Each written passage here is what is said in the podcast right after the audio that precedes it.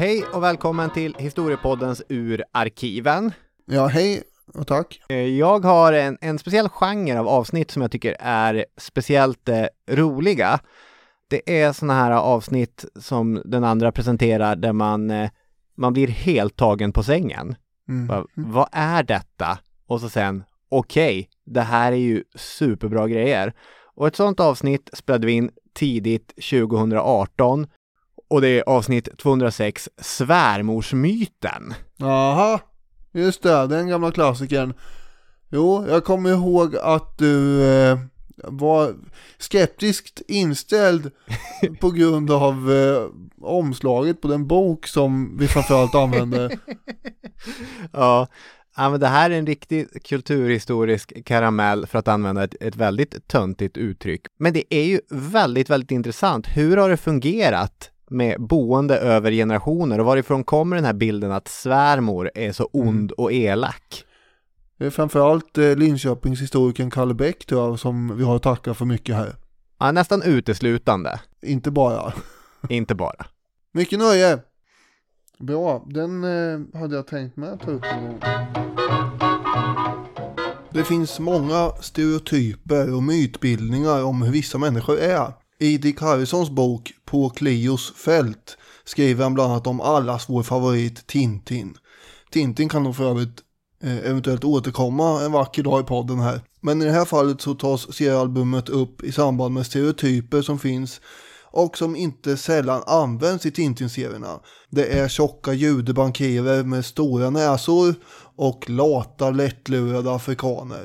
Harrison påpekar att Hergé, som är Tintins då skapare, förstås långt ifrån var ensam om sådana bilder och stereotyper i Europa.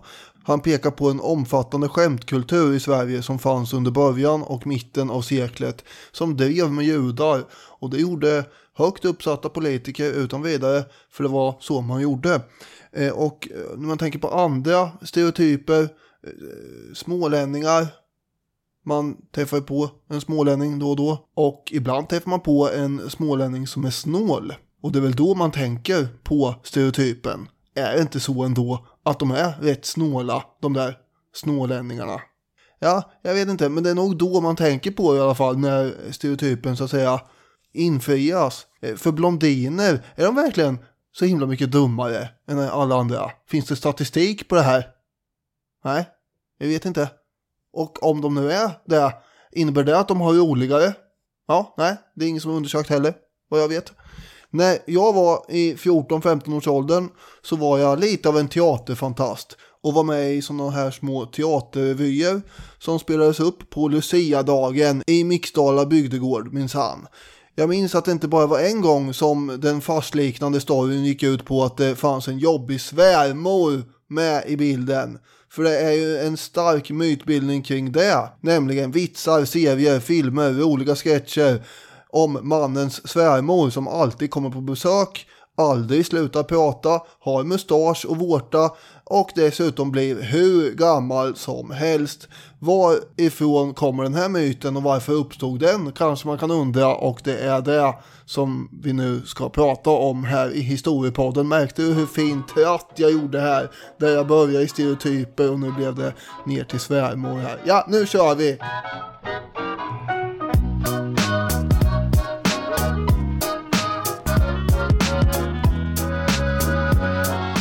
Varmt välkomna till Historiepodden. Daniel Hermansson höll i trådarna i inledningen. Robin Olofsson heter jag. Hej hej!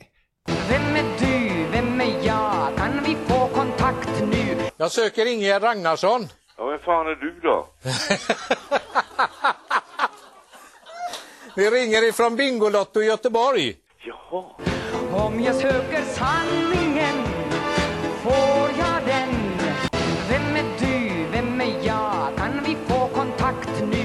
fan är du då? Okej Daniel Hermansson, det är dags för Vem är hen? Vad har vi för resultat här? 15-11. 15-11. Det betyder alltså att en fempoängare till Daniel Hermansson skulle innebära att Det är Victor, Victoria. den nya historiepodkalen Just det. Det här är då en tävling där man får fem påståenden eller eh, dylikt och sen så gissar man på varje. För man får ju fem poäng om man gissar rätt på första då och sen eh, liksom i en trappa neråt. Och då har vi hållit på med det här ett tag och jag har skrapat ihop till 15 poäng och vi kör till 20. Så Ja. är det ju. Tove K har skrivit en ledtråd Är hon eh, släkt med K i, i Frans Kafkas i processen? Ja. Ja. Ja, det är hon. ja. Det- Jag vet inte om det är till din fördel eller inte. Eh, jag är nervös för det här, vi får se. Jaha. Oj. Det är en händelse. Fem poäng. Det är kallt och Sturkman är startskottet. Vissa blir inte förvånade, men ingen kan tro att det är sant. Jag ska berätta hur det ligger till här. Eh, det har införskaffats en ny historiepodcast Ja, som vi kommer att dela ut till den som till slut vinner. ja, Jag trodde att den inte eventuellt skulle behövas ta med till dig idag för vi spelar in hos dig. ja. Men jag måste nog säga att eh, det kanske skulle ha tagits med. För min gissning här eh, kommer att vara när U137 gick på grund i eh, Karlskrona, utanför Karlskrona. Mm. Sturkman hette ju fiskargubben som hittade den först. Och jag ser på ja Ja, det, är, det är helt riktigt. ja! oj, oj, oj. Det är bra Tove. Härligt.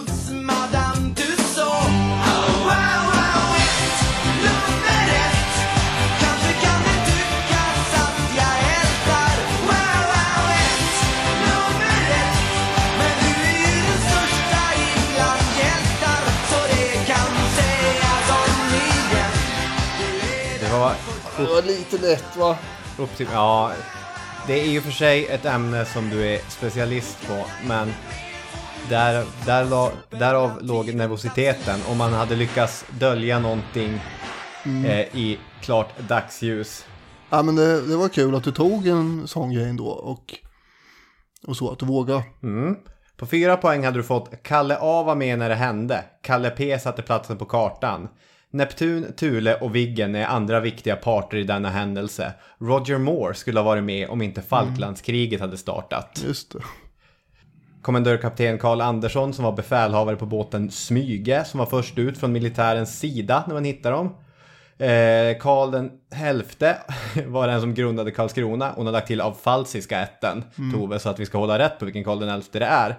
Neptun var ubåten som jagade bort sovjetiska fartyg som försökte undsätta U137. Thule var en före detta isbrytare. Viggen var ett plan. Brittiska BBC tänkte göra en dramadokumentär om händelsen. Roger Moore skulle spela Karl Andersson. Ja, Sen kom Falklandskriget mellan. Tre poäng. Händelsen kretsar kring en hon. Men det ska inte få dig att köra fast. Huvudpersonen i händelsen hade 225 systrar och en skotsk spritsort för tankarna till henne. just det. För det var en whiskyklass. Whisky and the Rocks. Alright. Tvåan och ettan hoppar vi över för att spara lite tid då. Ah, men det är ju, får man säga, välförtjänt tar Daniel Hermansson i hand och gratulerar till, får man säga, en, en defilering. Ja, ja, det var kul för att vi har ju inte haft någon femma hittills heller. Nej, Ja, ja, det var ju det var helt och hållet Sturkman jag tagit på det. Fan ta dig Sturkman. Nu går vi vidare.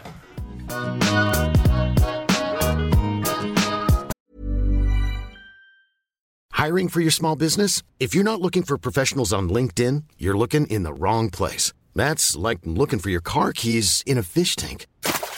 LinkedIn helps you hire professionals you can't find anywhere else, even those who aren't actively searching for a new job but might be open to the perfect role. In a given month, over 70% of LinkedIn users don't even visit other leading job sites. So start looking in the right place. With LinkedIn, you can hire professionals like a professional. Post your free job on linkedin.com/people slash people today. Millions of people have lost weight with personalized plans from Noom, like Evan, who can't stand salads and still lost 50 pounds. Salads, generally, for most people, are the easy button, right? For me, that wasn't an option. I never really was a salad guy. That's just not who I am. But Noom worked for me. Get your personalized plan today at Noom.com. Real Noom user compensated to provide their story. In four weeks, the typical Noom user can expect to lose one to two pounds per week. Individual results may vary. Wow. Nice. Yeah. What you're hearing are the sounds of people everywhere putting on Bombas socks, underwear, and t-shirts made from absurdly soft materials that feel like plush clouds. Yeah, that plush. And the best part? For every item you purchase, Bombas donates another to someone facing homelessness. Bombas. Big comfort for everyone. Go to bombas.com slash ACAST and use code ACAST for 20% off your first purchase. That's bombas.com slash ACAST. Code ACAST.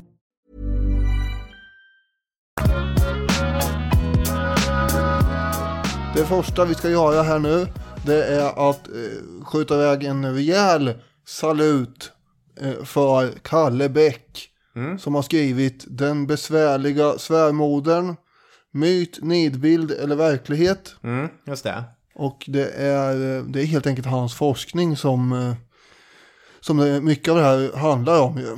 Mm. Det är den som är någon sorts utgångspunkt och det är det som ger den någon historisk bärkraft. Den här är från 1998 och det är dessutom ett ämne som jag tycker uppmuntrar till att mm, man tänker själv och drar lite egna paralleller och så. Men det är Kalle Bäck som vi utgår från och då många historiska exempel och citat. Han har gjort en intervjustudie, nämligen. Han har intervjuat eh, 54 eh, personer och eh, perioden eh, handlar framförallt om 1915 till 1950. Precis. I vilken ände ska vi börja med det här? då? Ja, vi kan ju börja med en liten bakgrund för att sen prata om själva eh, mytbildningen och hur myten kring svärmor ser ut. Mm. Och sen hoppar vi in lite grann på eh, den verklighetsbeskrivning som, eh, som Beck har fått fram i sina intervjuer. Mm. Ska vi börja med lagstiftningen? Ja, det låter ju jättefestligt. Hedra din fader och din moder för att de må gå dig väl och du må länge leva i ditt land. Respect your elders. Det här är ett av tio Guds bud och det är ett bärande element i eh, mosaisk lag. Men det finns också, får man säga, representerat i, i romersk lag. Där kunde man få straffet poena kulei som följd. Känner du till det straffet? Nej, Du som är eh, intresserad av romersk lag, eller romerska riket mer. Det är ganska intressant, alltså att den som har mördat en förälder, för det var det som det här eh, straffet avsåg, ska sys in i en lädersäck tillsammans med vilda djur och sedan dränkas. okej, det är kreativt. Under Trajanus tid som kejsare, var vi då typ 100-talet efter Ja. vår tideräkning va? Eh, så var det här som vanligast i bruk. Och det som var det bästa om man fick till det, det var att sy in en hund, en tupp och en orm tillsammans med den personen som har mördat sin mor eller sin far. Och sen skulle man hiva den här i vattnet. Japp. Ja, för säkerhets skull. Mm. Under 15 och 1600-talet i Sverige, om vi hoppar dit, Ja, eller? synd att inte nämna Magnus Erikssons landslag när vi ändå har chansen. Varsågod. Redan under 1300-tal såg man speciellt grymt på mord av föräldrar och det skulle straffas med stegling. Det kanske man skulle föredra mot att bli insydd i en säck tillsammans med galna djur. Men Jaha, du tänker att vi kör en pest eller kolera här? ja, stegling, att få sina ben brutna och upphissad på det där hjulet där fåglarna ska picka i dig. Vi ser att även i Sverige har vi mycket gamla anor av att se hårt mot våld och hot mot föräldrar. Men Ja. det ska skärpas. Ja, det är inte så hårt är det inte än här. Det kan bli värre. Till exempel då under det här eh, eh, kristna eh, fundamentalistiska 1600-talet där man vrider allt till sin spets. Och 1608 så eh, inför man ju då att det är inte bara lindrig misshandel mot föräldrar utan även hot och skällsord som ska innebära dödsstraff. Ja, Eh, det, är ganska, det är ganska hårt. det är rätt hårt. Och i samma eh, veva så utvidgar man eh, så att säga, vem är egentligen förälder? Ja, det är inte bara föräldern som är förälder utan det är även svärföräldrarna mm. som det här gäller och styvföräldrar och fosterföräldrar. Så det är, det är många här som det gäller att inte trampa på tårna. Just det. Den här lagstiftningen är ju naturligtvis alldeles för hård. Den är lite drakonisk, det får man Ja. säga. Vilket då leder till ganska låg anmälningskvot givetvis. för att, eh, eh, nu ska vi se här, nu kallar ju den här slyngen mig för gubbstrutt eller något. Ja. Är det värt nu att anmäla grabben här till, eh, till länsman? Eh, för det kan ju sluta med att de har koll på ändå. Och vem ska då ta hand om åkern här framåt hösten? ja. Att det kan ju vara kontraproduktivt att göra sig av med den yngre Ja. arbetskraften. Precis, det försvinner ju medlemmar från gården som är väldigt viktiga för arbetet. Och därför så eh, tycker man kanske inte att det är läge att anmäla för minsta lilla småsak här. Undrar om man undvek sådana grejer då som kunde leda till komplikationer. Att generationerna mötte inte varandra i Trivial Pursuit till exempel. Där kan man bli mycket frustrerad. Eh, någon ställer en riktigt svår fråga och man bara Din lilla råtta! Nej, Oj. nu slank det ut. Hoppsan. Nu rakt mot steglingen. Ja. Eh, nej, jag tror inte man håller på med sånt nej, om vi ska förtydliga det. Mm. 1734 blev bestämmelserna mildare och nu Det kan... här är andra avsnittet i rad vi pratar om 1734 års eh, lagstiftning. Men sett ur det här perspektivet så blir det ju li- mer liberalt och bra.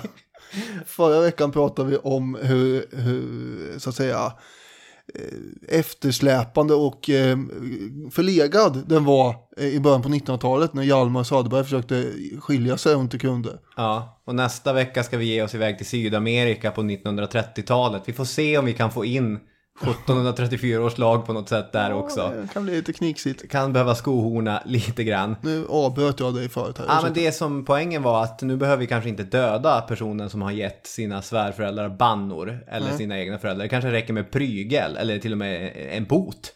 Helt enkelt. Det ska dock sägas att i jämförelse med många andra brott fick våld mot föräldrar behålla ganska hårda straff. Alltså 734 års lagstiftning var ännu mer liberal när det gällde andra brott. Man såg fortfarande ganska med ganska oblida ögon. Det här kommer att göra att anmälningsstatistiken stiger som ett Ja, just brev på posten. Eh, Plötsligt så ökar våldsbrotten på pappret markant ju. I mitten av 1800-talet så är nästan 50% av våldsbrotten riktade mot äldre släktingar helt plötsligt. Ja, just det. Men 1861 så avkriminaliseras ju det här med skällsord mot föräldrar. Ja, Undrar om det öppnar en eh, så att säga dammlucka, en lavin av eh, att eh, man skrek allt möjligt på dem. riktiga taskigheter. Man har sparat i flera decennier. Gått och väntat på att den här lagen ska avskaffas. Ja, Det kan vi, kommer vi aldrig få veta. Vi har alltså med oss en lång rättslig historia att uppstudsighet och våld mot föräldrar eller svärföräldrar är ett värre brott än att göra samma sak mot en random Jeppe. Och eh, under 1800-talets första hälft så ökar ju antalet äldre med ungefär 60 000 personer. Vilket gör att det här blir lite fler människor att eh, liksom vara försiktig inför. Ja. Ja, fram till 1861 och då kunde man ju kalla dem vad som helst. Mm. Tregenerationshemmet, för tänkte jag prata om nu. För att eh, det är ju så att de här gamlingarna måste bo någonstans också. Mm. Eh, Och då kommer det vara så att från 1850 och framåt ungefär så skapar man eh, byggnader som innehåller två lägenheter, en nedervåning, håll i hatten, och en ovanvåning då. Och, eh, så det kommer vara två familjer som bor där helt enkelt, den äldre och den yngre. Precis. Det här har jag inte själv starka minnen av, eller själva huset har jag starka minnen av, men min mormors eh, och morfars hus och därigenom min mammas uppväxthus var ju ett sånt tregenerationshus. När hon var liten så var det ett av hennes uppdrag att gå upp till farfar och lämna sillen och vällingen. Sillen åt han aldrig, men vällingen tyckte han var god. Jaha. Kunde de liksom bonda över barn och gamling, gilla samma typ av mat. Och den där lägenheten stod ju kvar även om den var obebodd under alla de åren som jag vistades i det huset. Men där hade tre generationer bott tillsammans. Ja, för det här är ju lite av en förutsättning för den här eh, kommande svärmorsmyten.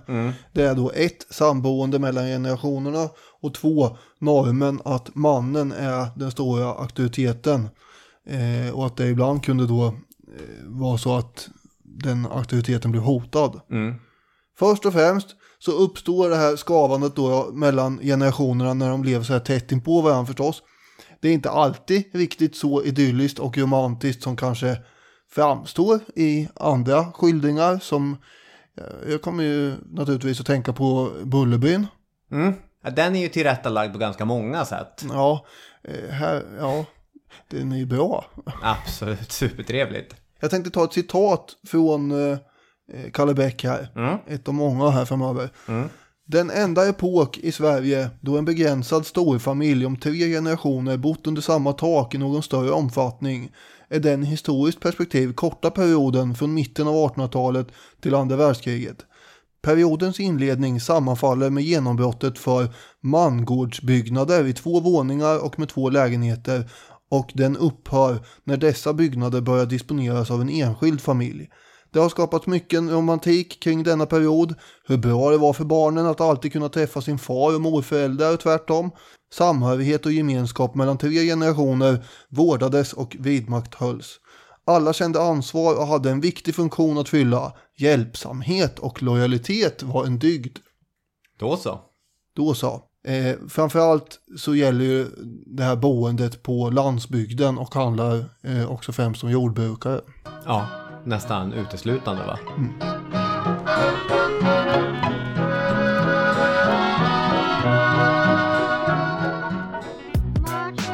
Den andra delen av förutsättningen för myten är ju då mannens roll som, ja den som god, godsherre, eller säga, gårdsherre i alla fall. Mm, och in, innehavare av den här auktoriteten som då skulle kunna hotas av vem, tänker du då? Ja, Jag vet ju att hotet i så fall skulle komma från... App, app, app, ska du avslöja? Ja, jag trodde det var mig du frågade. Ja, men Det är lyssnaren som ska fundera. Ja, mm, mm, nu, nu tänker du lyssnaren här, alltså, så bara knakar. Mhm. I de flesta fall så var vi ju ett eh, ungt par då som tog över en gård från någon av sina föräldrar. Mm. Och oftast var det då mannens föräldrahem som man flyttade in i. Det betyder alltså att det äldre paret här i samma hus var hans föräldrar. Och därmed skulle hans auktoritet då hotas av hans egna föräldrar som gårdens herre. Mm. Det finns ingen myt om något sånt, vad jag vet. Riktigt. Nej. Nej. I vissa fall så tog ju det här unga paret över kvinnans föräldrahem. Och i de fallen så borde det väl ändå vara mannens svärfar som flyttat upp på övervåningen som blir det påtagliga hotet. Han som har skött gården i alla år och tycker sig veta hur det ska gå till och, och vad. Här, här uppe på krönet sätter vi potatisen. För Där är jorden perfekt för det. Sen har vi betesmark där nere. Så har vi alltid gjort. Det tycker jag är fint. Den här stenen vill jag ha här. För den har som en vacker urgröpnad. Så den brukar jag liksom smeka lite grann och det tycker jag är fint. Det är många grejer här som man skulle kunna störa sig på tänker jag. Ja. Och ändå. Ändå så verkar det inte som att det är svärfar som utgör det stora hotet. Nej. Han har ju som du säger erfarenheten på sin sida och sådär. Men svärsonen har ju kommit med eh, moderna och nya idéer ofta. Gått på någon eh, tjusig lantbrukarskola och prenumererat på land, typ. Mm. Det är i alla fall sådana tidningar som finns idag. Eh, men typ men motsvarande facklitteratur som fanns i början på 1900-talet. Ja. Eh, Kalle Nya rön. Eh, Nya rön. Ja, ja, men det var ju så. Det hände grejer i slutet på 1800-talet och början på 1900-talet som gjorde att jordbruket förändrades. Kalle Bäck menar att de här kontroverserna som kunde uppstå mellan mannen och hans svärfar ofta löstes genom att man använde sakargument. Svärfar till exempel, han kunde ju hämta stöd och eh, uppbackning från grannar som visste att nej men tallplanteringen till exempel den borde vara här och inte där. Svärsonen kan ju då visa konkret svart på vitt att här har de skrivit i en tidning att det är bra att odla potatis här eh, och inte alltid här utan man måste variera eller något sånt där. Vi alternerar. Ja. Så konflikterna mellan svärfar och svärson blev aldrig särskilt långvariga eller intensiva. Nej, precis. En annan aspekt är väl det också att den manliga arenan är utomhus på, i skogen och på mark medan den kvinnliga arenan är snarare i kök, i olika tvättstugor, i olika kallkällare där man ska stapla potatis. När man ryker ihop med sin svärfar så kan man springa iväg till skogs och stå där och ånga några timmar. Sen Ja. komma tillbaka och säga ursäkta att jag blev så arg. Precis. Eh, Här är en forell som jag har fått upp. eh, En forell? Ja. Ja, just. Man Man går iväg och fiskar under vredesmod. Ja. Ja, men det finns faktiskt de som har sagt det i intervjuerna här att eh, de gick, tog med sig bössan ut i skogen och sköt något. Mm. För att de var så arga på svärfarsan. Och sen var det färdigt. Japp. Det var bra efter det. Men eh, det är också så att svärfar är den som har tagit beslutet att nu backar jag här och retirerar från den här positionen. Och där fann de sig oftast i, eftersom de själva hade tagit beslutet och eh, ja, men, man har pensionerat sig själv. Och eh, det finns också exempel på att den här gamle bonden då har sagt att åh vad bra här att det kommer två unga starka armar för det här orkar jag inte med längre. Nej. Så man var ju ofta tacksam att det var någon som tog över det hela så att säga. Då återstår svärmodern här och nu börjar myten utvecklas. Det här är då alltså mannens relation till sin svärmor. Och eh, här har vi då en nidbild som har uppstått delvis. Mm. Eh, Som, eh, ja, det är en rejäl flora av, och fauna av eh, vitsar och serier och sådär och humoristiskt inslag ju. Mm. Ska vi gå in lite grann i nidbilden? Ja, Ja. Eh, jag tänkte vi kan börja i växtriket då. Jag älskar svärmorstungor. Jag vet att det är en krukväxt som inte alla är så förtjusta i, men jag tycker verkligen de är häftiga. När jag var liten hade mamma en hel uppsättning stående i det vardagsrumsfönstret som på vintern brukades täckas med ett tjockt lager is. På insidan där kunde man sitta och, och, liksom peta i. Tyckte det var fascinerande. Eh, det var väl något med isoleringen. Eh, det är, för de som inte vet hur den ser ut så är det som vassa klingor som växer rakt upp.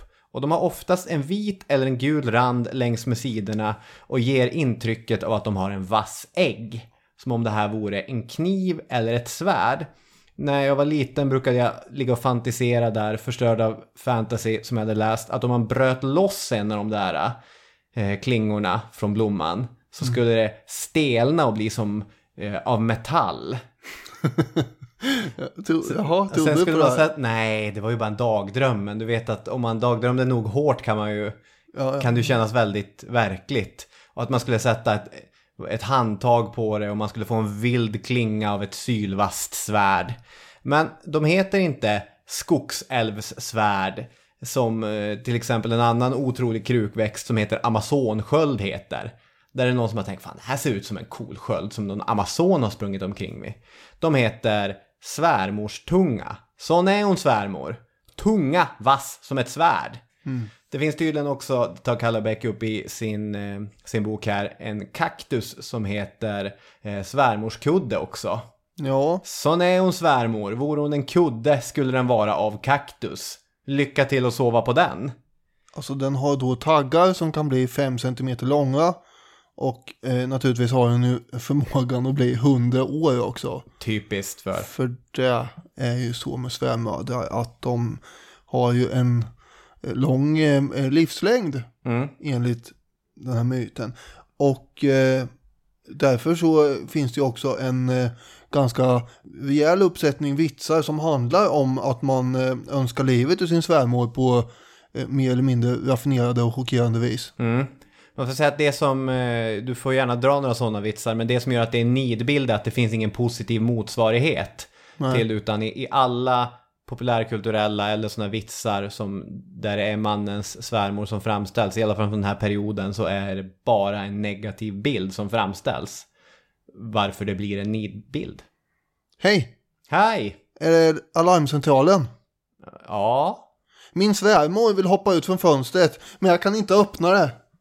Ja, där har vi eh, en man som önskar livet ur sin svärmor. Två män på ett café, den ene säger jag har köpt en ny stol till min svärmor. Mhm. Det behöver du väl inte se så himla sur ut för, säger den andra.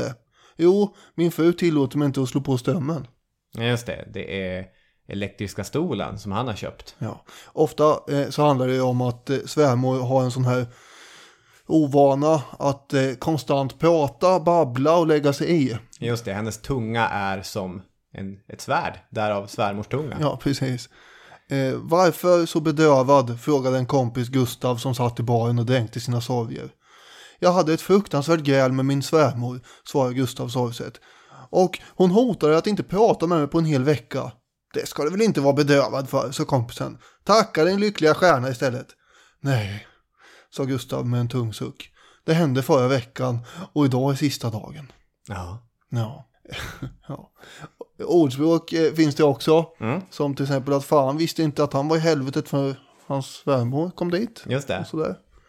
Ett annat vanligt tema är ju att svärmor av någon anledning kommer på besök som varar väldigt länge. Man vet hur det är. Den evighetsbesökande svärmodern, vet man hur det är? Nej, eh, jag, vet, jag försöker bara ge så här härligt talstöd så att det ska, Okej. eh, så att det ska flyta på. Ett skämt eh, handlar om när svärmor eh, äntligen skulle åka hem. Taxin är sen och när den väl kommer så kutar svärsonen fram till chauffören och vrålar Skynda er, svärmor ska med tåget 16.45 och det får hon inte missa! Lugn min vän, säger chauffören. Jag ska köra lika fort som om det vore min egen svärmor. Ja. Eller den perfekta svärmodern som är eh, senil. När hon kommer i taxin så går man bara ut och säger Tack för besöket svärmor, trevlig resa hem. Ja. Alltså här kan man hålla på hur länge som helst. Eh, det finns ju också i serier. Jag läste ju mycket eh, Hagbar handfaste i Knasen och sådär. Ja, det här har man väl alla gjort. På. Hagbard i, i Knasen. Dessutom kommer vi väl komma in på både kanske Kronblom och Åsa-Nisse som fanns i 91an. Som man också satt och läste trots att det var en värld som skiljer sig ganska mycket från min värld. Eh, Vilken då?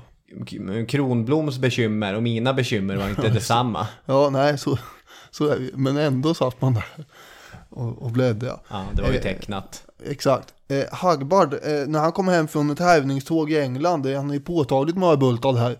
Skölden är full av pilar, så öppnar han dörren och säger till sin fru där, Helga, jag är hemma från England, Helga. Något nytt? Och Helga svarar med, Hamlet har mässlingen, Hulda har butit ett ben, taket läcker och min mamma är och hälsar på oss. Och i nästa ruta då så är Hagbard på väg ut igen samtidigt som han säger att han ska tillbaka till England för är tydligen bättre att slåss med dem. Dålig stil, din familj behöver din hjälp. Ja, just det. Det är Jag, tänkte moralisera lite grann över Ja. Hagbards eh, dåligt agerande. Ja. Beck han definierar ju myten om svärmodern som citat en konflikt mellan den unge mannen och hans svärmor. Den besvärliga svärmodern innebär en motsättning över könsgränserna där han tycker att hon lägger sig i, bestämmer, är kritisk och det är hans svärmor som gästspelar och stannar allt för länge. Slutcitat. Och han väljer till och med att kalla det här för Kronblom-myten efter Elof Perssons klassiska svenska serietidningar. Delvis är väl myten importerad från eh, amerikansk populärkultur. Hagbard är ju ett sånt exempel. Men eh, den har gamla rötter även i Sverige. Alltså bara Kronblom är ju supergammal. Den började tecknas under 20-talet. Ja, och den finns ju fortfarande. Det är tre generationer Persson som har eh, tecknat Kronblom. Undrar om det är jobbigt att födas. Det här arvet, det är som att födas in i kungafamiljen eller någonting. Ja, det- Åh nej! Du ska rita Kronblom när du blir stor. Ja. Ja, det här är verkligen då eh, i ordets rätta bemärkelse eh, en klassisk seriefigur. Och hans stora problem det är ju svärmor som babblar och lägger sig i allt. Han vill egentligen bara ligga på sofflocket och inte göra någonting. Men han blir ganska engagerad när det gäller i att eh, så att säga inte ha ihjäl henne kanske men att bli av med henne och få henne därifrån och så hela tiden. Stackars, eller stackars med Agata. då, Just det, som så hon heter. I'm Sandra, and I'm just the professional your small business was looking for. But you didn't hire me because you didn't use LinkedIn jobs. LinkedIn has professionals you can't find anywhere else, including those who aren't actively looking for a new job but might be open to the perfect role, like me. In a given month, over 70% of LinkedIn users don't visit other leading job sites. So if you're not looking on LinkedIn, you'll miss out on great candidates like Sandra. Start hiring professionals like a professional. Post your free job on linkedin.com/people today. Since 2013, Bombas has donated over 100 million socks, underwear, and t shirts to those facing homelessness. If we counted those on air, this ad would last over 1,157 days. But if we counted the time it takes to make a donation possible, it would take just a few clicks. Because every time you make a purchase, Bombas donates an item to someone who needs it. Go to bombas.com slash ACAST and use code ACAST for 20% off your first purchase. That's bombas.com slash ACAST, code ACAST. Millions of people have lost weight with personalized plans from Noom, like Evan, who can't stand salads and still lost 50 pounds. Salads, generally, for most people, are the easy button, right? For me, that wasn't an option. I never really was a salad guy. That's just not who I am. But Noom worked for me. Get your personalized plan today at Noom.com. Real Noom user compensated to provide their story. In four weeks, the typical Noom user can expect to lose one to two pounds per week. Individual results may vary.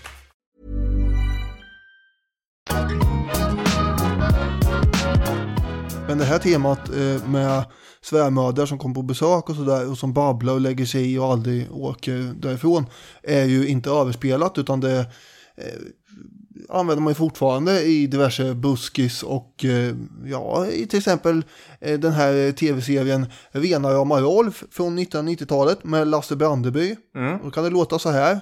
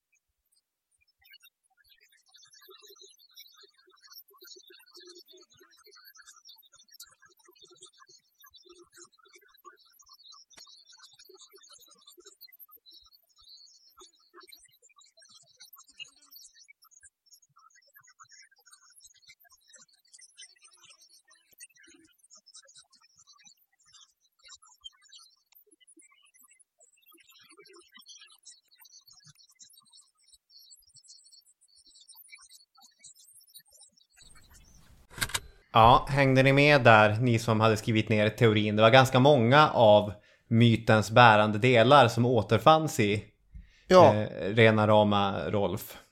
Och eh, så, så det lever ju, eh, så att säga, det vet man ju också, man har ju hört sådana här själv. Och som jag sa i början i inledningen, jag har ju själv varit med i sådana här eh, revyer av olika slag där oftast då en man är utklädd till någon, ja, anskrämlig tant som ska Mm. vara svärmor och så.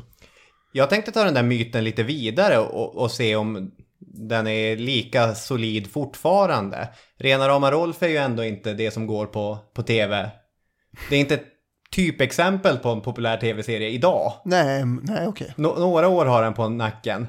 Eh, jag tänkte bara först säga att det är just mannens svärmor som traditionellt har varit basen för myten. Det förklarar Beck med att under perioden, tidigt 1900-tal, när den här myten blir så stark så är han just som du var inne på, gårdens herre och familjens beslutsfattare. Därför uppstår en komisk effekt när han inte klarar av att upprätthålla den här utan låter sig domineras av en kvinna. Där finns liksom komedin att, eh, att hitta. Men för att bilda trovärdighet så måste svärmor verkligen vara en rimlig utmanare till hans makt. Det är därför som hon blir en, en sån otrolig, eh, riktig, riktig drake. Eh, du hade med dig rena rama Rolf, jag har också med mig några exempel. Mhm. Eh, den första är några strofer ur Jake Thackeray som är en eh, klassisk brittisk singer-songwriter, hans låt eh, La Di Da.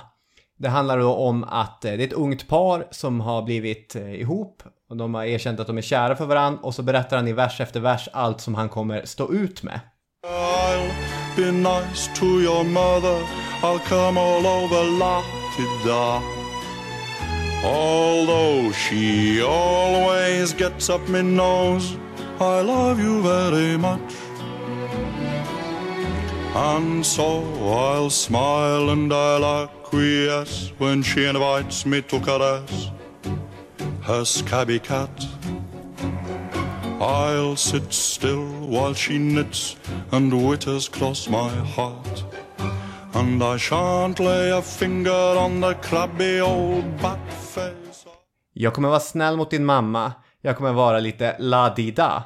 Även om hon alltid irriterar mig. Jag älskar dig så mycket.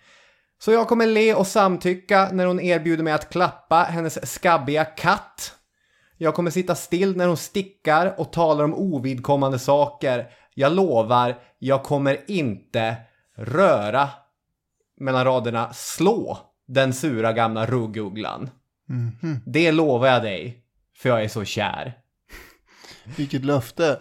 Det här är 1960-tal och även om andemeningen är ganska fruktansvärd vill jag ändå slå ett slag för Jake Thackeray som en, en underskattad, ganska bortglömd singer-songwriter.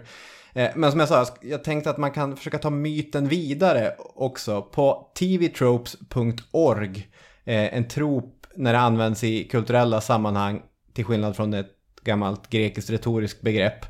Eh, är ett motiv, ett ämne som publiken omedelbart känner igen och förstår. Ofta handlar det om en arketypisk karaktär eller en ofta återkommande dramaturgi.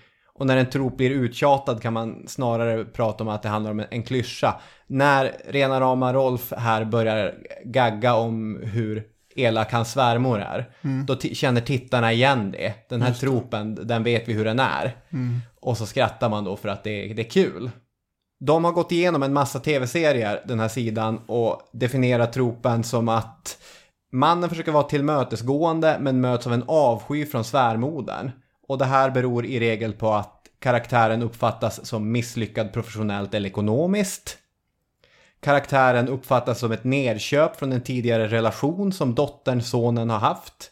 Ett klassiskt skämtupplägg är ju att föräldrarna ständigt verkar för en återgång till en gammal relation. Mm. Ska, ska du inte? Paul var ju en trevlig kille. Han kanske är, är värd att ringa till. Ja. Jag vet att han är singel. Eh, karaktären har gjort någonting långt tillbaka som svärföräldrarna aldrig förlåter. Eller, och det förekommer i vissa serier, ibland är de bara oförklarligt nedriga. Men om man kollar på lite moderna exempel så tror jag ändå att de serier som jag började tänka på, där är det inte lika klassiskt myten och nidbilden som i rena rama Rolf. Eh, vad sägs om den här karaktären, Cersei Lannister, eh, från Game of Thrones? Eh, när alla klassiska svärmördare hela tiden handlar om mannen så är det här ett exempel som egentligen ligger närmare den historiska verkligheten. För Cersei är bedrövlig mot bägge de svärdöttrarna som hon har haft under seriens gång. Först den oskyldiga Sansa Stark som vandrar rakt in i ett getingbo som hon inte har någon möjlighet att förstå eller kontrollera. Eh, Men sen blir ju Sansa, för er som har sett serien, ersatt. Och istället så kommer den vackra Margery in. Mm. Och hon är ju en svårare nöt att knäcka eftersom hon driver en egen agenda och utgör ett hot mot Cersei. Och men, vi kan lyssna på en av de första diskussionerna som, som Cersei och Margery har. Då har eh, Margery kallat Cersei för, för sin syster. Sen berättar Cersei en, en lång berättelse, en historisk anekdot och avslutar det med att säga If you ever call me sister again, I'll have you strangled in your sleep. Jaha, det är ju och det är ett hot. Det är ett hot. Och det här är ju den enkla anledningen att de tävlar om inflytande från samma man. Mm. I det här fallet Joffrey, men senare också Joffreys lillebror, vad han nu hette. Eh, Tommen. Tommen, där har vi det. Eh, sen har vi en hyfsat modern karaktär. Det är väl nästan rena rama Rolf-åren, men kanske lite mer modernt. Som mer eller mindre bekvämt passar in i den mer klassiska rollen. Eh, såg du också på Alla älskar Raymond? När Nej. du kom hem från skolan? Det är något som jag faktiskt inte har tittat på. Ja, det, jag tror det gick på TV3. Det var precis när man hade kommit hem från skolan, la igång. Ganska klassisk Men, sitcom. men ja. då tittar man ju på Dr. Quinn. Ja, jag tror jag tittade Nej. nog inte på Dr. Quinn då. Ja, nej, du Men- tittar på sådana skräp istället. Ja, precis. Eh, den enda skillnaden där är ju att det är mannens svärmor det handlar om. Och hon är lika vidrig mot sin son som hon är mot sin svärdotter Deborah. Och dessutom så vandrar hennes affektion fram och tillbaka beroende på hur det passar för henne eller inte. Jag tänkte också på Modern Family som är kanske den, världens största sitcom just nu. Där är det ju istället det är Phil och Jay, alltså svärson och svärfar, som relationen är sur mellan. Eftersom han, eh, svärpappan inte tycker att sin svärson lever upp till de förväntningar man kan ha på sin, sin dotters make, Mm. helt enkelt. Så jag skulle inte säga att allt är som, som rena rama Rolf längre, men det är ju verkligen den klassiska eh, myten. Och myter utvecklas ju och används. Ja, jag tänkte backa lite här och ta några exempel till ändå. All right. Det fanns ju mycket filmer för, alltså för det är från den här eh, perioden, första hälften av 1900-talet som, som det ändå är mest och där grundläggs ju alltihop. Ja, precis. Svärmor kommer från 1932 som handlar om hur en mustaschprydd svärmor kommer till en stackars familj på besök och stannar i flera månader. Ja. Styr och ställer och håller på och nästan spräcker det där äktenskapet med sina intriger. Men sen slutar ju allt ändå i samförstånd för det gjorde ju tydligen eh, eh, filmer på 30-talet. Det gick inte att ha dåliga eller olyckliga slut utan alla skulle vara vänner. Så de kom ju överens där och sen åkte de hem. Mm. Hennes man för övrigt, eh, svärmodern där, eh, är ju väldigt hunsad hela tiden. Just det. Eh, Kronblom har ju också eh, blivit film 1949 och där ryker han ihop med Agatha på vita duken också, inte bara i de här seriestripparna. Mm. Som du sa så är vi ju, det är ju mannens svärmor det handlar om. Och eh, eftersom eh, det inte var normen att eh, han eh, eventuellt inte skulle ha så att säga kontrollen och makten så blir det ju tacksamt att skämta om det här. Att han hunsas av någon kvinna i sin närhet som till exempel Kronblom av sin svärmor. Men också lille Fridolf som blir uppläxad och körd med eh, av sin fru Selma. Precis, det är samma skämtupplägg även Ja. om det är en annan kvinna. Precis, både i filmer och serietidningar har han... eh, Radio ursprungligen. Jag tror att det Ja. var radioteater från början. Jo, så var det. Mm. Jag kände från början eh, bara till serietidningarna. Men... Ja, det här är ju så här Kalle Lind-kunskap som Mm. eh, man har lyssnat på så mycket snedtänkt att helt plötsligt så har man lite koll på filmer och grejer som man aldrig... Jag ser väldigt lite 30 och 40-talsfilm, ska Ja, jag säga. jag, jag tittar inte så mycket heller, måste ju säga. Jag vill passa på att för andra gången i avsnittet lyfta tidningen Land, som vi inte är sponsrad av. Men eftersom jag kommer från, eh, eh, ja men jag är ju uppväxt i eh, bondesammanhang och då läser man Land. Ja. Och eh, det var inte alltid jättekul litteratur för en eh, tioåring. Men däremot i slutet av eh, tidningen så hade de, och kanske eventuellt har, jag vet inte, eh, alltid August och Lotta. Ja. Och, och det, det satt man och läste då och tyckte det var jättekul. Ja. Och det är samma skapare som Kronblom för övrigt, Elof Persson.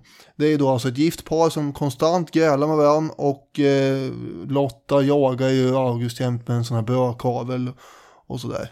Eh, och eh, de här serierna, Kronblom, Lille Fridolf och eh, August och Lotta, de eh, kommer ju till under den här perioden, 20, 30, 40, 50-tal. Mm. Du var inne på orsakerna till eh, att svärmorsmyten uppstår.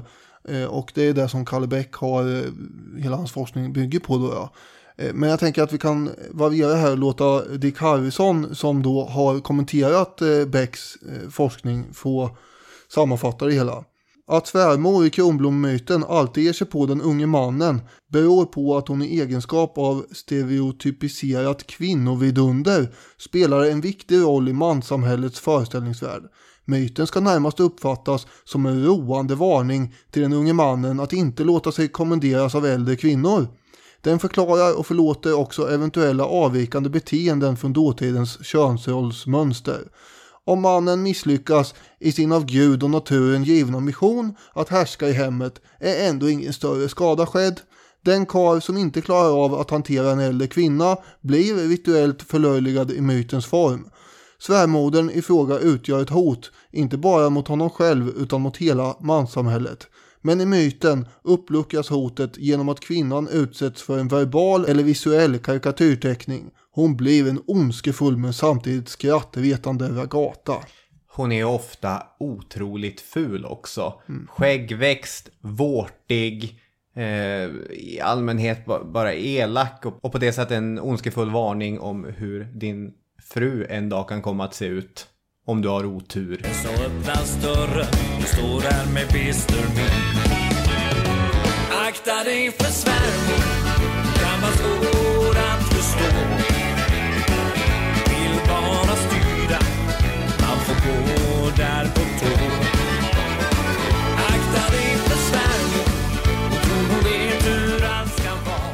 Och där hörde vi för övrigt då dansbandsgruppen Donnes med Z Mm. som eh, spinner vidare på den här svärmorsmyt mord. Eh, svärmorsmyten med låten då eh, Akta dig för svärmor från 2017. Mhm, från 2017. Ja. Jo, ja. Allvarliga konflikter mellan svärson och svärfar blev alltså inte av och den här myten som vi nu har dragit tvärt emot den så är det inte så att det är svärsonen och svärmor som har någon särskilt infekterad situation heller. Eh, inte mer än kontakten mellan alla eh, äldre och yngre generationer i alla fall. Nej. Det är klart det förekom tvister och sådär men de blev inte så långvariga heller. Han fick ju snarare en extra mamma kan man säga. Superbra. En intervjuad person här i Becks forskning eh, kan vi ha som symbol här. Eh, som sa svärmor var alltid så mån om mig. Det var alltid mina sockor hon stoppade först och det var alltid jag som skulle ha bästa köttbiten eller största tårtbiten. Mm. Så det stämmer ju inte där då. Nej, nidbilden slash myten, den är helt felaktig. Mannen och eh, hans svärmor konkurrerar ju inte på, ja men de har ju inte samma domäner. Hon eh, eh, ska ju hålla på med, eh, jag vet inte, eh, strumpstoppning. Hushållet. Hushåll och sådär. Ja, men det, är, väl- det är ju helt hushållsdomäner.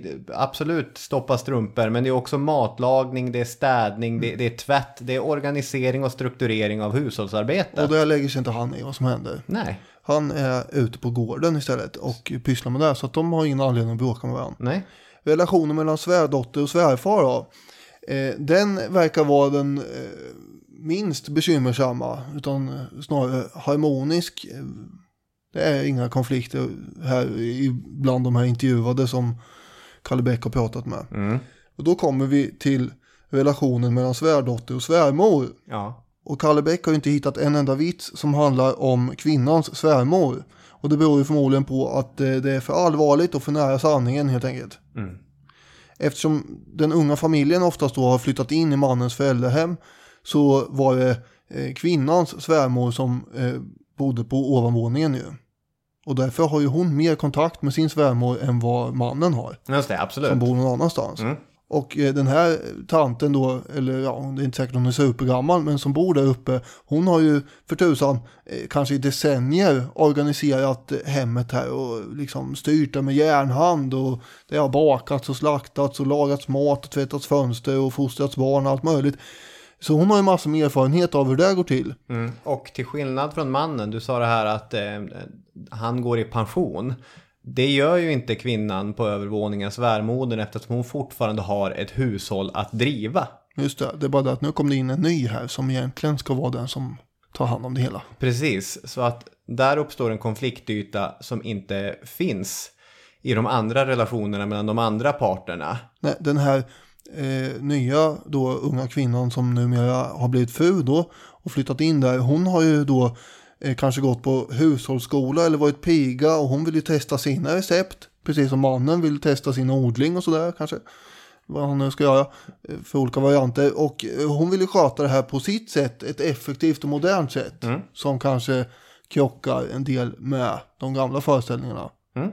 Det värsta eh, exemplet på hur det kan gå är ju eh, Hanna Johansdotter som eh, var gift med Per Nilsson i fyra månader tills hon hittades eh, nedanför en trappa eh, död. Mm. Hanna Johansdotter hade Ja men hon hade helt enkelt blivit ihjälslagen av sin svärmor med ett vedträ som, och sen hade hon blivit strypt. Det här är obehagligt. Eh, jo, det, det, så är det. Det är Yngsjömordet heter det. Och eh, inträffade 1889. Den nya frun här, Hanna, hade ju eh, naturligtvis då velat eh, ta över hushållet. För nu var det ju hon som var husfru och, och sådär. Mm. Det propsat på att svärmor Anna skulle flytta från gården. Och därmed så uppfattade förstås Anna henne som ett eh, jättehot. Dels maktställningen på gården. Men även lite grann förmodar jag kampen om eh, sonens kärlek här. Mm, absolut. Och eh, det framkom också senare, vilket eh, eventuellt hör till saken, att Anna hade ju då, mamman alltså, tvingat Per till incest och sådär tidigare. Det här Det gör finns att... ganska obehagliga saker i den här historien alltså. Ja, ja jo, absolut. Eh, det här gör ju då att när det kommer fram så Per, han blir benådad och får inte dödsstraff. Kungen säger bara vänta här, killen har ju utsatts för det här också, vi kanske inte måste ha ihjäl. Eh, Medan eh, Anna Månsdotter eh, avrättas för det här mordet då och hon är den sista kvinnan som får dödsstraff i Sverige och eh, som får verkställt då 1890. Det här blev film 1966 med Gösta Ekman och Kristina Skolin. Mm, Okej. By the way. Så här extremt våldsamt blev det sällan. Men eh, det framgår i eh, Kalle Bäcks intervjuer att eh, relationerna ofta var en livslång elände och pina, alltså en plåga. Ja, och verkligen. många av de här tanterna han intervjuade började gråta när de tänkte på hur livet inte alls hade blivit så som de hade hoppats på på grund av deras svärmor. Precis, och det öppnar sig också att det, här, det är ingen som har varit intresserad av det här. Det här är inget de har fått prata med någon om heller. Som är många andra sådana historiska trauman, om man ska kalla det det, så det har kommit från en tid, det här pratar man inte om, man bär med sig det. Därför blir det ganska känslosamt när man faktiskt får börja prata om det. Och vad var det då man bråkade om? Om vi ska ta och lista lite olika konfliktanledningar Just som det. Kalle Bäck har plockat fram. Han renodlar sin forskning och identifierar fyra konfliktytor. De kan man sammanfatta som mannen som konfliktanledning, hushållet som konfliktanledning, arbetet som konfliktanledning, barnens uppfostran som konfliktanledning. Och det här är ju idealiserade indelningar betyder att eh, de kan gå in och ut ur varandra allt eftersom olika verkligheter ser olika ut. Men det är inom de här fyra, vad ska man kalla det, eh, regionerna som de flesta konflikterna uppstod. Ska vi börja med mannen som konfliktanledning? Mm, det kan vi göra. Eh, Det slår mig nu bara att vi kanske ska säga det att eh, Kalle Bäck är inte vem som helst som har skrivit en bok om något bara. Utan han är professor eh, i, eller var i alla fall, då i Linköping. Ja. Och eh, han kom på det här ämnet när han också skrev en bok som hette Det svenska dasset, inte bara en skitsak. Mm. Som jag vet att folk som jag pluggade tillsammans med ha, hade fått läsa och så. Mm. Ja, Jag var väldigt skeptisk när du visade mig boken, för det är en bild av Kronblom på omslaget och den ser överlag billig ut. Dessutom på baksidan ser man ett foto av Kallebäck från 90-talet i stora briller och en typ hockeyfrilla. Jag visste nästan att du skulle kommentera hans frisyr. Ja, jag men tänkte det, den är ju, den var ju... Ja, nej, jag tycker att den är härlig, men det är inte en typisk historikerfrisyr. Ja, men han, han är ju rätt rolig och brukar, i alla fall förr när han höll föreläsningar och sådär, så inte på universitetet då, utan bland, eh, ja men han var ju ute. Bland eh, folket. Folket och eh, det var stor uppslutning. eh, Ja, det kan man tänka sig. Det är, och det är jätteintressant. Alltså, jag tyckte att det här var en, en härlig läsupplevelse. Mm. Så att eh, där skenet bedrar. Eh, Gällande mannen, det som framkommer är att det finns en överrepresentation bland de män som tagit över gårdar att gå hemma eller vänta på att få ta gården. Det är yxigt eh, förklarat för mig. Alltså, vad jag menar är att antingen har föräldrarna dragit ut på att pensionera sig, alltså har han gått där och väntat, eller så är det det att han inte haft eh, kulor nog för att köpa ut sina syskon, Mm. så att han kan ta över gården. Eh, Han har alltså levt tillsammans med sin mamma långt upp i åldrarna. 30 plus var inte ovanligt. Ett citat som en av de här kvinnorna har är Hans mor hade gjort honom så tafatt. Inget hade han behövt ta ansvar för, inte ens vad han skulle ha på sig. Varje kväll plockade hon fram allt och la på en stol. Jag tror att han klädde sig själv, men säker är jag inte. Det här är lite mer lättsinnigt eftersom kvinnan som berättade skrattar sig genom sin förklar förklaring. Men det citatet som tydligast stannade hos mig när jag läste var kvinnan som säger I 14 år hade jag min svärmor boende på övervåningen. I 14 år, 365 dagar om året, kom svärmor tassande ner för trappan varje kväll efter sen vi hade lagt oss. Smög in i vårt sovrum och fram till stolen där Knuts kläder låg och tog med sig strumpor och skjorta och byxor upp till sig. Där stoppade hon strumpor, sydde fast knappar och lagade hål. På morgonen låg kläderna snyggt och prydligt på stolen igen. Det är hemskt att säga, men jag sörjde inte när hon dog. Nej. Och där fattar man att det är en ganska mm, jobbig sak att bära med sig, att man borde ha varit ledsen. Men det kanske bara var en befrielse när man äntligen fick frihet. Och när man kommer in på det här området, för mannen som konfliktanledning, vad det verkar handla om då är ju att det är två stycken kvinnor som konkurrerar om samma man. Och när Beck är inne på det här, då kommer han in på psykologisk forskning. Här räcker inte riktigt historievetenskapen till. Och den representeras av amerikanska psykologen Harriet Goldhore Lerner.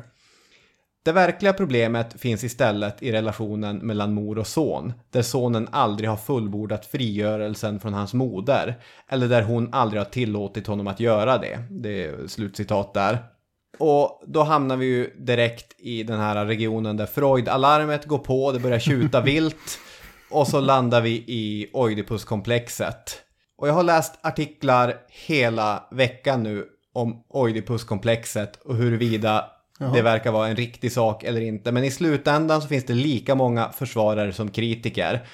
Att alla pojkar under en fas är kär i sina mödrar. Mm. Och så sen måste man komma över den där eh, besvikelsen över att det, det kan aldrig bli vi två. Och att de här familjerna är någon sorts eh, triangel mellan son och mor och far. Eh, jag vet att vi har lyssnare som kan asmycket om psykologi, så om någon kan mejla en förklaring kring huruvida det finns någonting i Oidipuskomplexet eller ge en länk på en definitiv artikel, historiepodden.outlook.com, jag, jag skulle, skulle uppskatta det. Men det, det, i Becks forskning så finns det ju saker som eh, å andra sidan stödjer det här. För det är ju de män som har varit sämst på att ta avstånd från sina egna mammor som skapar de giftigaste relationerna för sin egen fru. Ja, så är det ju. Alltså ofta är ju de här eh, männen ganska fega när det gäller att stå upp mot eh, sin mor och ta fruns parti. En eh, kvinna sa, min make var en ledande kommunalman. Han var van att härja med både högermän och socialdemokrater. Men när han träffade sin mor blev han som ett lamm. Och ofta så, alltså diskussionerna om det här gick ju inte att ha inne för då hörde ju alla, det var ju lyhört. Ja. Så därför förekom ju ofta de här diskussionerna ute på dasset. Där kvinnan då eh, tog upp sina problem som hon hade med svärmor och försökte få stöd av mannen. Och det var ju så eh, Kalle Bäck upptäckte det här när han gjorde forskning om eh, dasset då och vilken social eh, liksom, betydelse det hade. Då märkte han att väldigt många samtal handlade om kvinnans svärmor. Precis. Och ofta då så slätade ju mannen över det hela så det här var väl inte så ill, farligt och illa. Hon Mamma menar ingenting. menar inte så. Och, eh, men det som kunde egentligen då dämpa den här konkurrensen och konflikten var ju om mannens eh, sa ifrån och eh, tog sin frus parti. Mm. Det var ju inte så att mamman här då skulle få frispel och sluta älska sin son bara för att han tog fruns parti. Utan snarare så gjorde ju det vardagen lite enklare eh, om han gjorde det. En eh, kvinna som Beck intervjuade berättade att eh, eh, både hon och han blev väldigt överraskade när han sa ifrån och slutligen protesterade eh, mot den här mamman. Då sa eh, mamman så här, det var på tiden att du lärt dig säga ifrån mot någon. Om det är Marianne som har gett dig råg i ryggen så har hon all heder av det. Mm. Så det gäller att bemöta det där lite grann och inte bara Ja, absolut. För, om, för att få någon sorts eh, välbefinnande i hushållet, definitivt.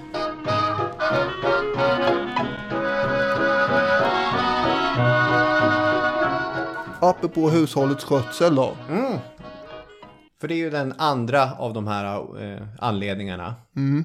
Inte sällan var det ju helt iordningställt när familjen flyttade in där. Ja, det här kan man fatta att det är irriterande. Ja, ja fast det är ju svärmodern här då har ju ordnat kanske med då tapetsering inrätt för fullt och eh, det är möbler och gardiner, allting i ordning här. Eh, Det är ju egentligen av välvilja. Ja. Men lite grann av stolthet också kan man tänka sig. Att Ja. här, titta vad fint vi kan göra. Men det här leder ju till att den nya husmodern här eh, kan ju inte sätta sin egen prägel på hemmet alls utan att det blir kontroverser. Det kunde ju ta upp till tio år innan man ens vågar byta gardiner hemma. Eh, Även fast man tyckte att de var jättefula, de som svärmor hade satt upp. Ja, ofta har ju olika generationer olika stil och kanske behov av sin inredning. Mm. Så att det kan bli det hemmet som eh, den äldre generationen egentligen hade velat ha när de var unga. Ja, så kan det bli ja. Ett typ av trauma på det sättet. En episod som gjorde att jag kokade av ilska. Oj, det här hade jag velat se. Ja, faktiskt. Eh, Det är kvinnan som berättar. Jag var så hjärtligt trött på att vår och höst dra ur och sätta i de gamla innanfönstren som knappt hängde ihop. Det drog kallt på vintern och visslade i fönsterremsorna så barnen vaknade. Erik och jag bestämde oss för att ta lån, för det här är ju 30-tal då, där kunde man ta ganska billiga lån för att renovera sina hus. Ja, vi har ju Alva eh, Myrdal eh, som är i gasen också. Just det, och Lort-Sverige, det här reportaget. Precis. Så att Erik och jag bestämde oss för att ta lån och sätta in moderna kopplade fönster. Svärmor vägrade.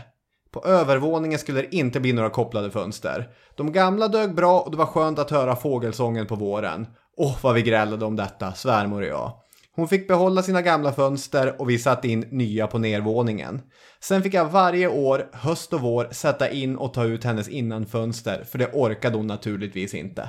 Nej, då blev hon inte av med det jobbet ändå. Jag kokade. Alltså, Alltså, ja. kör över henne. Mm. Nu blir det nya fönster. Det är lättare sagt än gjort kanske. Absolut. Absolut. Hela det här moderniseringsandan som är på 30-talet som eh, du var inne på här. Eh, s- liksom är ju ingenting som den äldre generationen jublar över. För det har ju minsann gått bra innan. Och när då unga husmödrar vill ha kylskåp eller tvättmaskiner eller för allt i världen mjölkmaskiner till korna. Japp. Ja, då stegrar sig ju svärmödrarna eh, i ramaskri. Nej, men, nej, så här har vi inte gjort innan. Vad är det för nymodigheter? Nej, det vill man inte ha. Ett sånt där schabrak, det kommer aldrig över min tröskel, var det någon som sa. Ja. Svärmödrarnas vilja och behov av att ge råd också, oftast då, återigen, i välvilja, blir ju istället outhärdligt påfrestande. Och till skillnad från kontroverser som kanske mannen och eh, svärfadern eller kanske far och son har om hur man ska göra ute på åkern där man då ofta använder sakliga eh, argument så verkar det som att i de här fallen så är det liksom en underförstådd kritik hela tiden som är väldigt svår att, att bemöta. Till exempel eh, en kvinna som sa jag har haft samma man i 28 år och samma svärmor lika länge men ändå reser sig nackhåren på mig varje gång som svärmor kommer in och säger jaså, gör du såsen på det viset?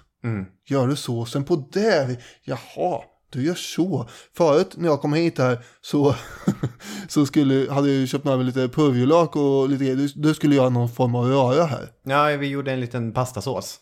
Ja, du ska ju inte upp purjolöken så som jag eh, tycker att man ska göra. Man drar ett kryss i den och sen eh, sköljer man av den och så. Men jag bet med tungan och kommenterade inte det eh, då. För jag tänkte, nu är det hans kök här.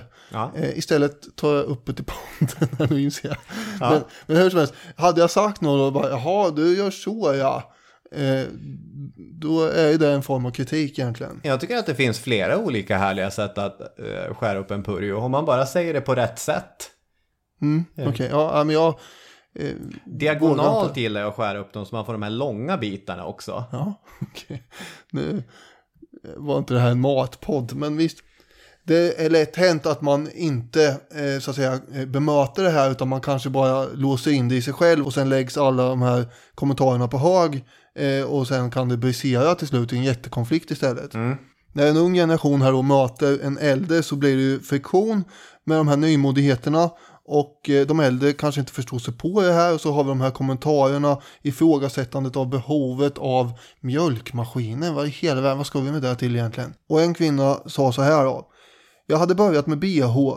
Det blev vanligt bland oss yngre fruntimmer och var bekvämt och ledigt. Min svärmor fick se dem i byrålådan där jag hade underkläder. Vad hon nu hade där att göra. Men det var ju väldigt Ja, hon snokade. mycket snokande och rotande ja. Hon blev rosenrasande och skällde ut mig. Det var, sa hon, ett syndens plagg. Och jag fick absolut inte hänga dem på klädsträcket i trädgården. Lika illa var det att jag ibland använde nagellack. Det är bara djävulen som speglar sig i röda naglar, påstod hon. När jag senare klippte håret för att jag var så less på att ha knut eller upprullat hår blev det en stor träta. Svärmor slängde igen dörren när hon sagt att så här långt in på ägorna hade djävulen aldrig tidigare kommit. Hon pratade inte med mig på en månad och visade sig knappt.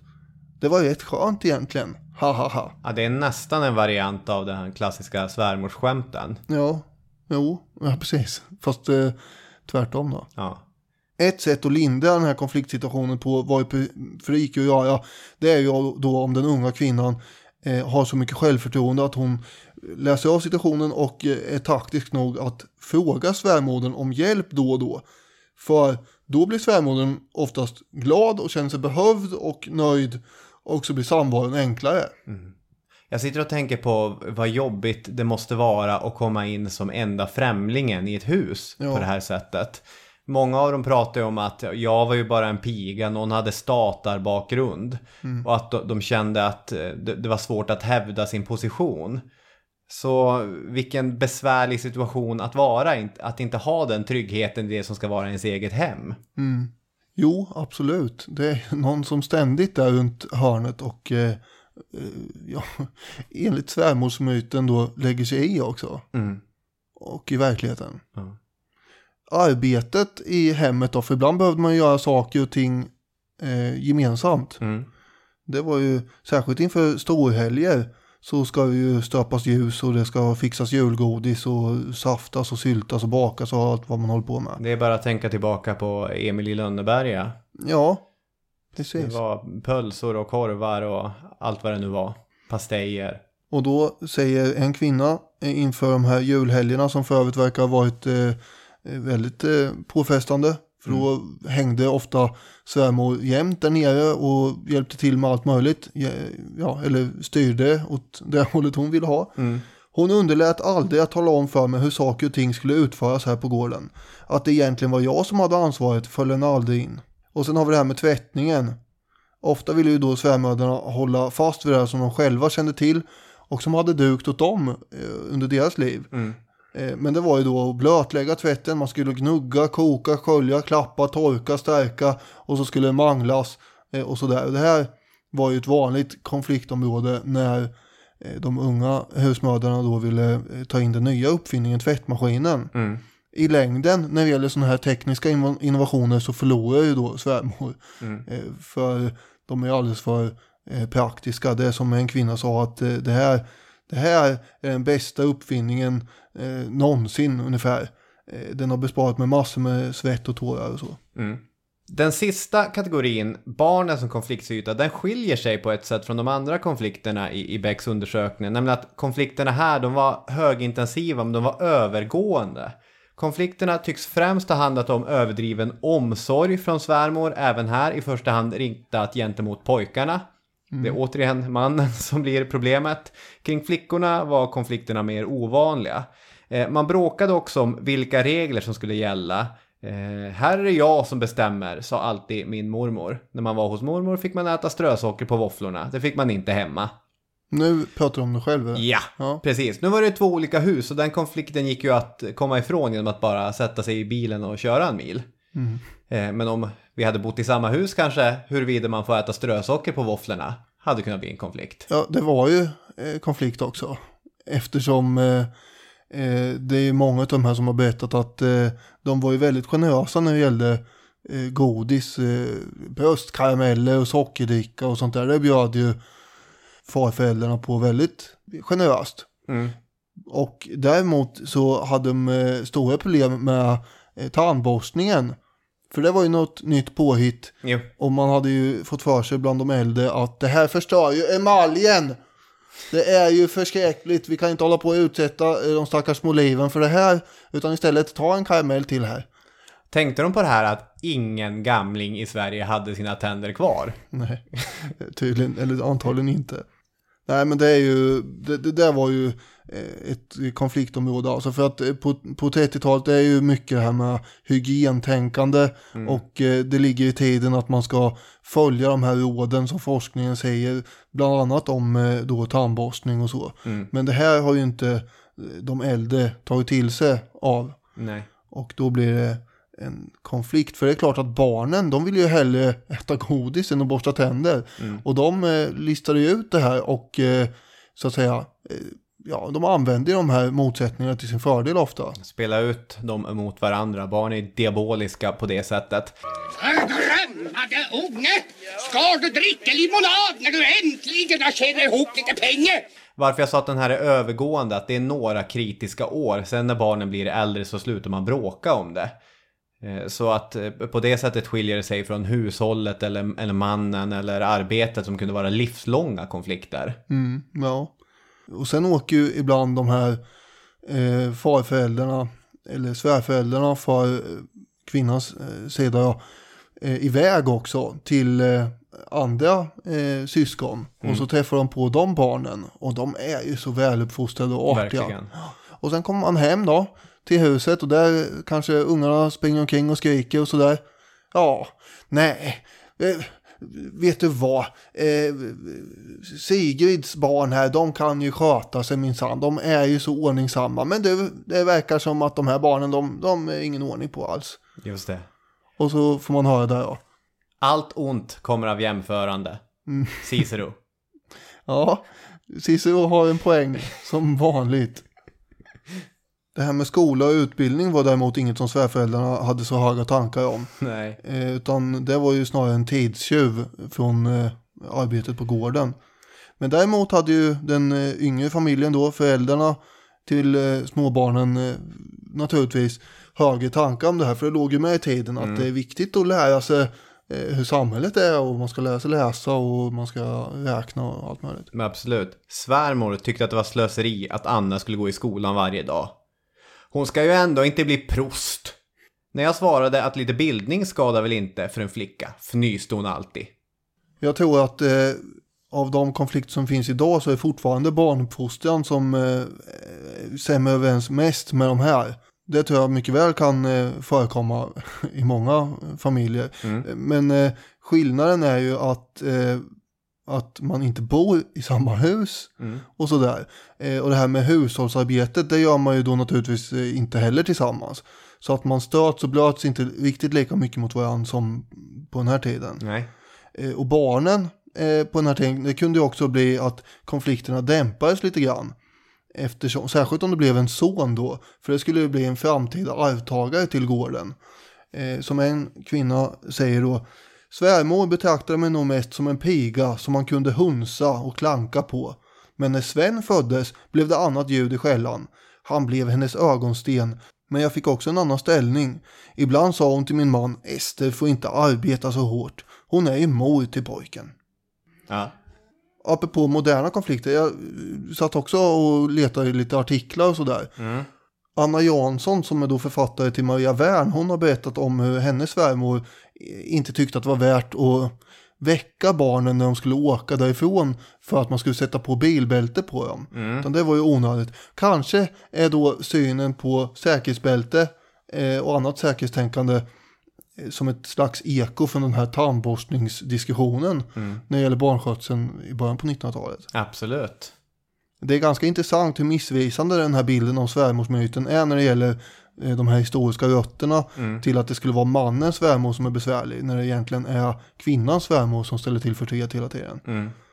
Inte för att hon är alltså, en sån ragata som det är i myten utan för att hon har svårt att släppa taget om sin roll som husmor. Så vill hon fortsätta bli lyssnad på, respekterad och, och allt det här. Mm. Ja, verkligen. Men det var ju alldeles för allvarligt för att skämta om och skapa det här skojeriet som man har gjort eh, med mannens svärmor. Ja, och det, liksom, det fanns väl inte den typen av, av humoristisk laddning i det. Det fanns laddning i det, men, men inte Nej. något där man självklart kunde utvinna enkel comedy. Nej, just det. Det är intressant, i avslutningen av Becks bok så skriver han att han tänkte att det var tregenerationsboendet som var grundorsaken till konflikten mellan svärmödrar och, och deras svär döttrar. För i ännu äldre, om man går längre tillbaka än 1900-talet så är det ofta styvmodern Mm. som är den onda arketypen. Ni vet, eh, eh, Snövit. Snövit, Ja. tack, där har vi det. Men eh, här någonstans på 1900-talet blir det istället svärmodern. Grejen är det att det här skrev han, 90, det här skrev han 1998. För boendeformen är borta, men det är inte konflikterna. Han skriver så här. Eh, det var inte tregenerationsboendet i sig som var huvudanledningen till konflikterna, utan att detta boende gav svärmodern exklusiva möjligheter att lägga sig i och att kontrollera den unge familjens liv, sett ur svärdotterns perspektiv. Moderna kommunikationer som telefon, bil, fax och e-post har medfört att avstånd inte längre är av avgörande betydelse. En svärmor som ringer varje dag, eller till och med flera gånger om dagen, för att efterhöra vad hennes älsklingsson gör och hur barnbarnen mår, kan antagligen upplevas som lika kontrollerande som en svärmor som kommer tassande ner för trappan.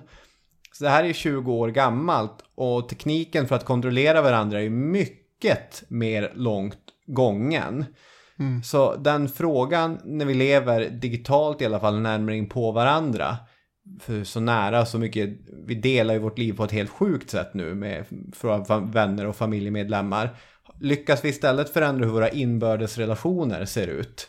För det skulle vara lösningen då. Mm. Mhm.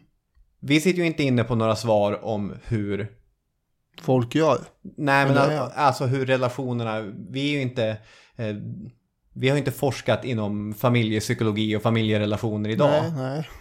Så att det här kan ju vara en historisk företeelse, att Ja. konflikterna är bortblåsta. Absolut. 98 när han hade gjort, kollat igenom, eh, gjort en forskningsöversikt så var de inte det.